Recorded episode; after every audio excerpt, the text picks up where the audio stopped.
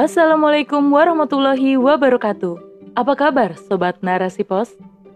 Kali ini bersama saya Giriani di rubrik Opini narasipos dot com. Cerdas dalam literasi media, bijak menangkap peristiwa kunci.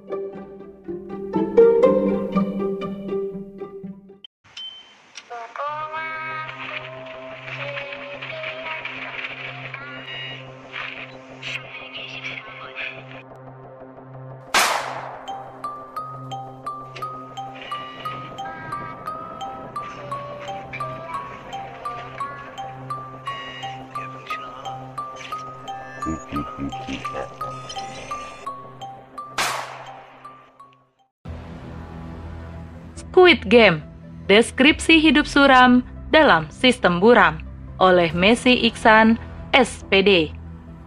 Squid Game, siapa yang tidak tahu dengan nama yang tengah naik daun dan menjadi perbincangan dunia akhir-akhir ini? Drama yang terbit pada tanggal tujuh belas September dua ribu dua puluh satu ini berkisah tentang permainan misterius yang berhadiah empat puluh lima koma enam miliar won.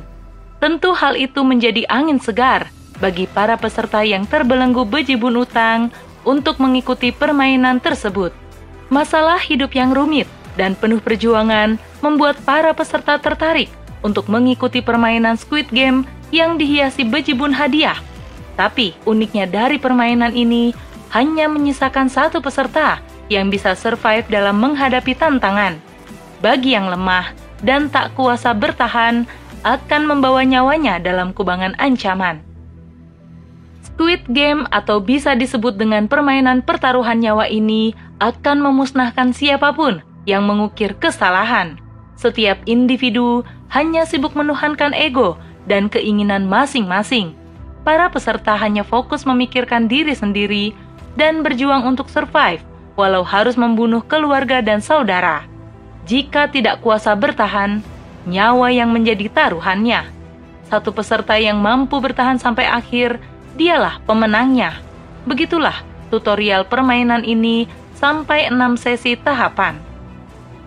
Deskripsi fakta yang digambarkan dalam Squid Game sungguh menggambarkan lika-liku kehidupan manusia. Kondisi hidup yang sangat sulit, belum lagi gaya hidup yang selangit, membuat kehidupan sebagai ajang kompetisi dan persaingan, menghalalkan segala cara untuk bertahan hidup walau harus bertentangan dengan prinsip pribadi, menghalalkan apa saja walau harus menyingkirkan orang-orang tercinta demi memenuhi satu kata, yakni ambisi. Kondisi hidup yang serba rumit dan penuh tekanan membuat mereka yang merasa menjadi korban realita zaman harus berjuang keras untuk tetap bertahan. Bahkan, tak jarang yang putus asa dan memilih meregang nyawa.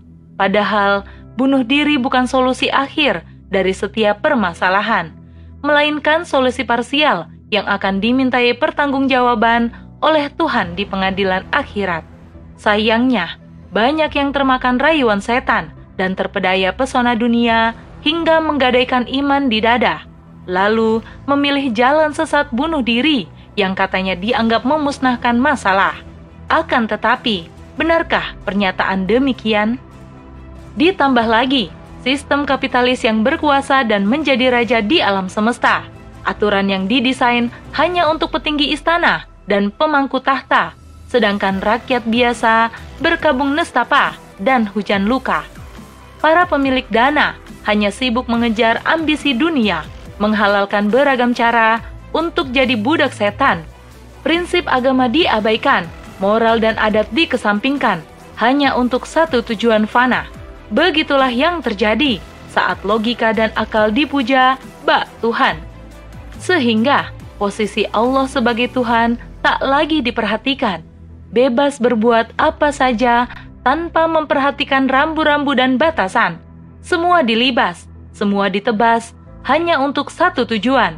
Siapapun bisa jadi korban, persis seperti permainan. Jangankan sempat memikirkan nasib rakyat, keluarga dan saudara saja tidak lagi dalam perasaan dan pandangan. Bahkan Tuhan pun dijadikan bahan taruhan untuk melegalkan ambisi sesaat yang mendalam. Petugas petinggi negara hanya melayani pemangku kuasa, sedangkan rakyat biasa dipaksa untuk bertahan secara mandiri, persis dengan aturan rimba. Siapa yang berkuasa, dia akan menjadi pemenang, sementara yang kalah terpaksa harus jadi pecundang. Negara hanya stempel nama saja, tapi tidak menjalankan fungsi sebagai negara yang sesungguhnya. Sungguh, sistem kapitalisme membunuh fitrah hati nurani, di mana para pemilik modal yang memiliki kekuasaan bisa bebas dalam berbuat apapun hanya untuk kepentingan sendiri. Mereka sibuk berfoya-foya dan menari bahagia, sedangkan rakyat biasa menjerit kelaparan dan menderita. Hukum pun bersifat tumpul ke atas dan tajam ke bawah. Semua hanya berorientasi untuk kesenangan dunia nan fana. Jadi, stop segala aturan yang menghamba pada manusia. Allah berfirman, yang artinya, sesungguhnya kehidupan dunia itu hanyalah permainan dan senda gurau. Jika kamu beriman dan bertakwa, Allah akan memberikan pahala kepadamu, dan Dia tidak akan meminta hartamu. Quran Surat Muhammad ayat tujuh. Betapa bejibun manusia tergila-gila berkompetisi mengejar perhiasan dunia, menganggap dunia sebagai tujuan akhir dari kehidupan dan berharap mampu memperoleh kebahagiaan, sehingga tak jarang pula mengabaikan kebahagiaan diri yang lain dan kebahagiaan orang lain untuk memenuhi ambisi. Padahal, segala pernak-pernik tak bisa dibawa mati, kecuali amal solih dan pahala jariah. Bagi seorang muslim, dunia hanya permainan dan senda gurau semata, bukan untuk dijadikan tujuan akhir dan bukan pula untuk dikejar-kejar. Harta, tahta, dunia, karir, uang, semua akan musnah tanpa bersisa. Dunia bukan tujuan akhir yang ingin diperoleh, melainkan tempat singgah untuk mempersiapkan sebaik-baik bekal untuk kampung akhirat, sehingga memanfaatkan momentum ini untuk semangat belajar Islam dan mengamalkan Al-Quran, mengajak orang-orang yang tersayang dalam kebaikan dan ketaatan. Maka, penting sekali bagi kita untuk semangat menjadikan Islam sebagai peradaban mulia. Maka, penting sekali bagi kita untuk semangat menjadikan Islam sebagai peradaban mulia, agar kita tahu apa tujuan hidup kita di dunia, bukan saja untuk kesenangan dunia semata, tapi untuk mencari ridha Allah Ta'ala. Salah satu cara dalam meraih cintanya, dengan menerapkan syariat dalam kehidupan nyata. Allahu Akbar.